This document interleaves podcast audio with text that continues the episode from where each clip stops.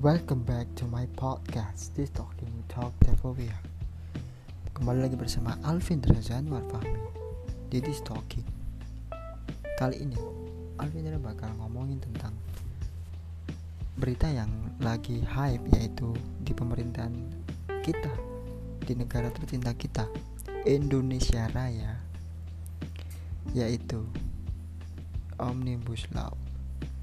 Pertanyaannya adalah kenapa RUU Cipta Kerja ditolak dan rencana demo Omnibus Law? Nah, mengapa kira-kira?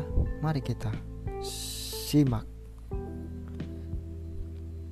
Jadwal pengesahan RUU Cipta Kerja atau Omnibus Law dijadwalkan pada saat sidang paripurna DPR Republik Indonesia. Hal tersebut diputuskan ses seusai rapat kerja Badan Legislasi atau BALEK DPR RI bersama pemerintah dan DPD RI. BALEK menyetujui rencana rancangan Undang-Undang Omnibus Law Cipta Kerja atau yang disebut RUU Ciptaker dibawa ke rapat paripurna DPR untuk disetujui menjadi undang-undang.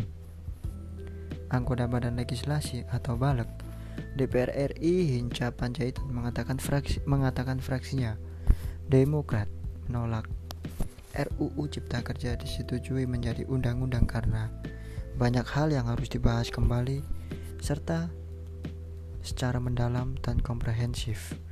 Fraksi Partai Keadilan Sejahtera atau FF FPKS juga menolak penetapan rancangan Undang-Undang Cipta Kerja Omnibus Law pada pengambilan keputusan tingkat 1. FPKS menyebut substansi pengaturan yang terdapat dalam RUU Ciptaker memiliki implikasi yang luas terhadap praktik kenegaraan dan pemerintah di Indonesia. RUU Cipta Kerja Omnibus Law juga ditolak jutaan buruh di Indonesia karena dianggap akan merugikan para buruh. Nah, rencana demo Omnibus Law Konferensi Serikat Pekerja Indonesia atau KSPI mengatakan unjuk rasa buruh untuk menolak RUU, Omnim, RUU Omnibus Law Cipta Kerja akan digelar di lingkungan perusahaan. Pabrik-pabrik masing-masing secara serentak di seluruh Indonesia yang melibatkan sekitar 2 juta buruh yaitu aksi ini dilakukan sebagai bentuk protes atas rencana pengesahan RUU Cipta Kerja yang dinilai merugikan kaum buruh dan dia, di, dia, diadakan di lingkungan kerja masing-masing. Sebagai upaya untuk menghindari penyebaran penularan wabah COVID-19, serikat kerja di tingkat perusahaan sudah mengirimkan surat izin kepada kepolisian atau Polres masing-masing daerah.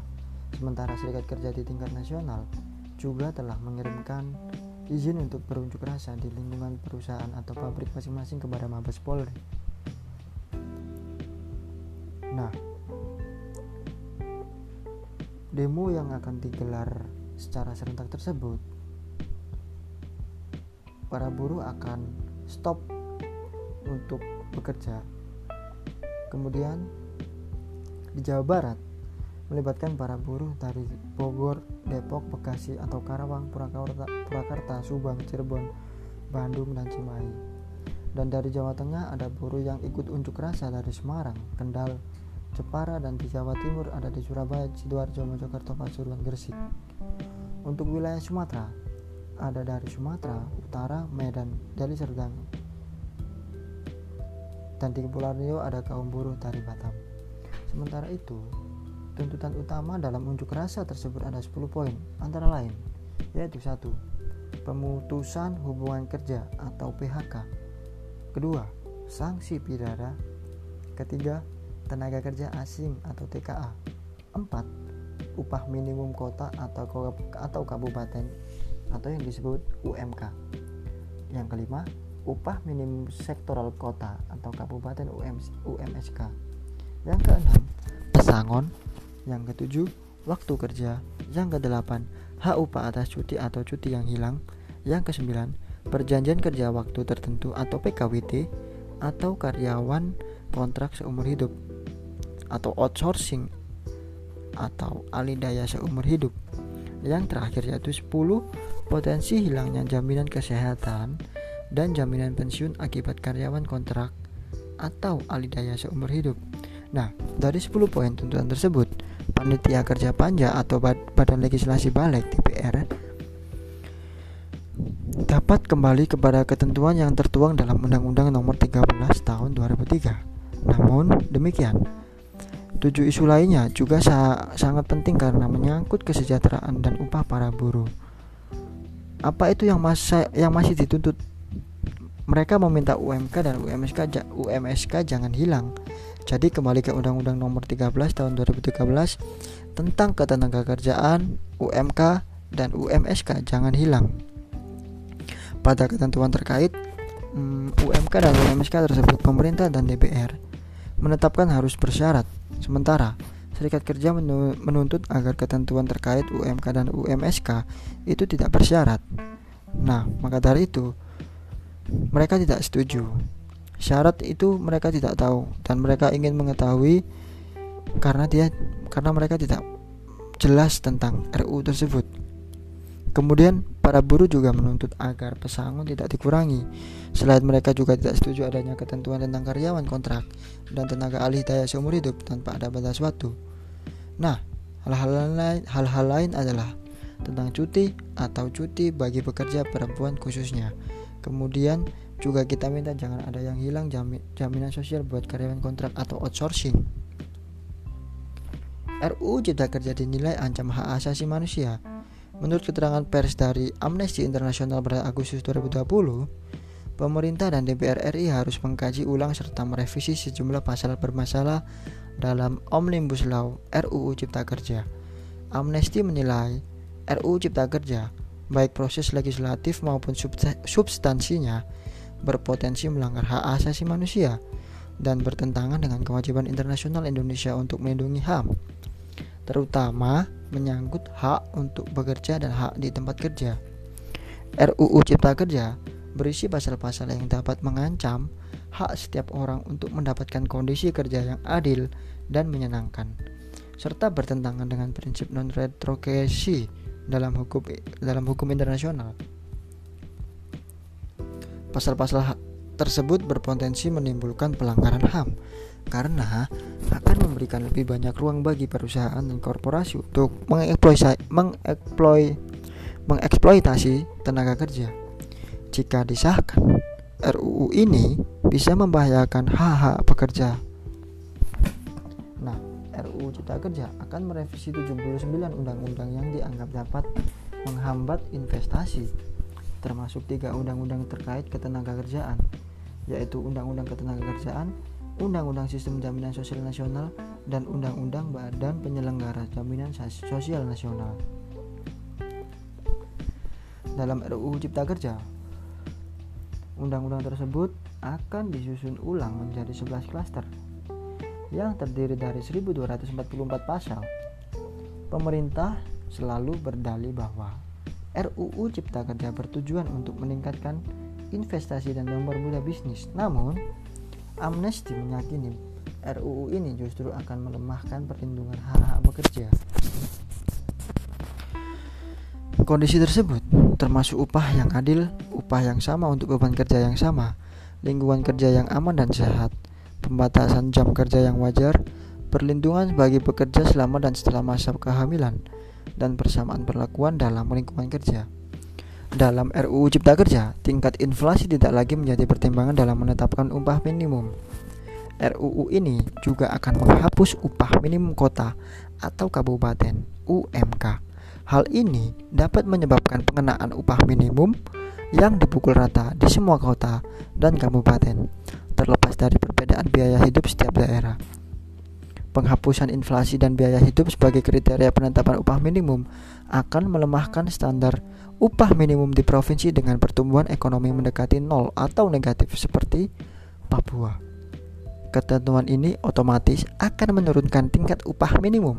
Konsekuensinya, banyak pekerja yang tidak lagi cukup untuk menutupi biaya hidup harian mereka. Hak mereka atas standar hidup yang layak akan terdampak Situasi ini bertentangan dengan standar HAM internasional.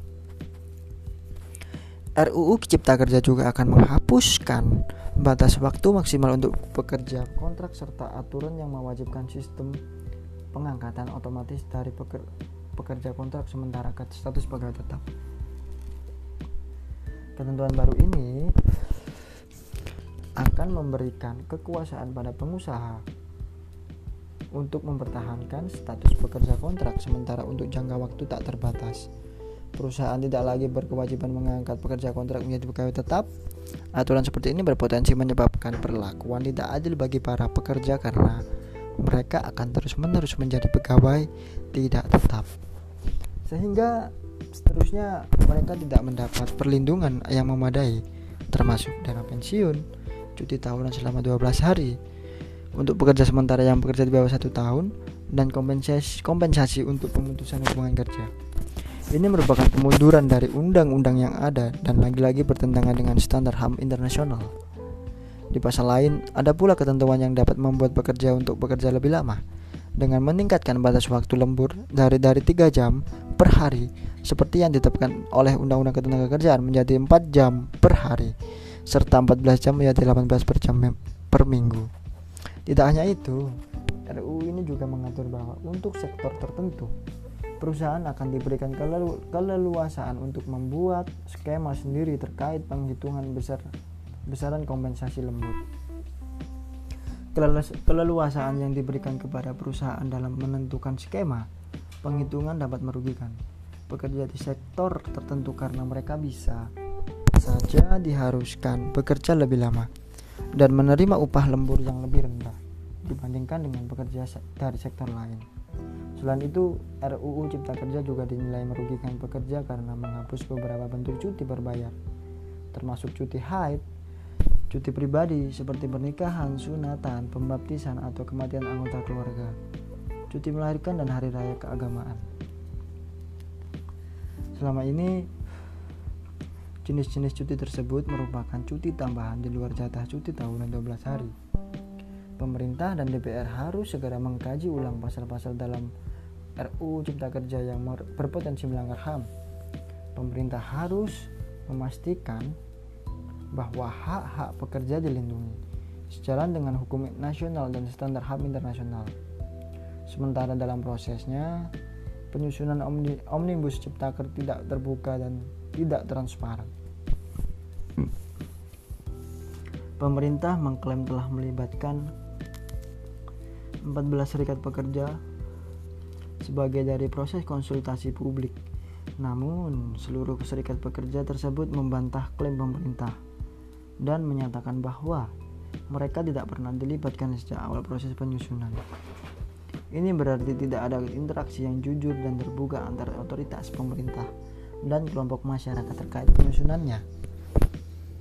Seharusnya para serikat pekerja dilibatkan dalam proses penyusunannya sejak awal karena anggota mereka lah yang akan terdampak langsung oleh RU tersebut. Setiap warga negara memiliki hak untuk berpartisipasi dalam urusan publik dan itu dijamin dalam pasal 25 Konvenan Publik dan itu dijamin dalam pasal 25 Konvenen Internasional tentang Hak-Hak Sipil dan Politik atau ICCPR. Suara dan aspirasi kelompok buruh dan pekerja harusnya menjadi pertimbangan utama pemerintah dan DPR. Nah, itu adalah mengenai RUU Cipta Kerja atau Omnibus Law Ciptaker. Jadi memang tidak menguntungkan untuk para buruh karena RUU ini benar-benar sangat-sangat menguntungkan untuk para-para pengusaha. Kasihan rakyat-rakyat kecil Indonesia. Mereka semakin menjadi terpuruk karena RUU ini. Jadi terima kasih teman-teman yang sudah mendengarkan podcast Alvin di episode kali ini. Jika kalian pengen request tentang podcast atau tentang topik yang pengen dibacakan oleh Alvin atau dibahas di podcast ini, kalian bisa kunjungi Twitter Alvin at Alvinshow atau Instagram Alvin at Alvinshow. Nah terima kasih kembali untuk teman-teman yang sudah support Alvin membuat podcast ini. Kurang lebihnya Alvin sudah minta maaf. Wassalamualaikum warahmatullahi wabarakatuh.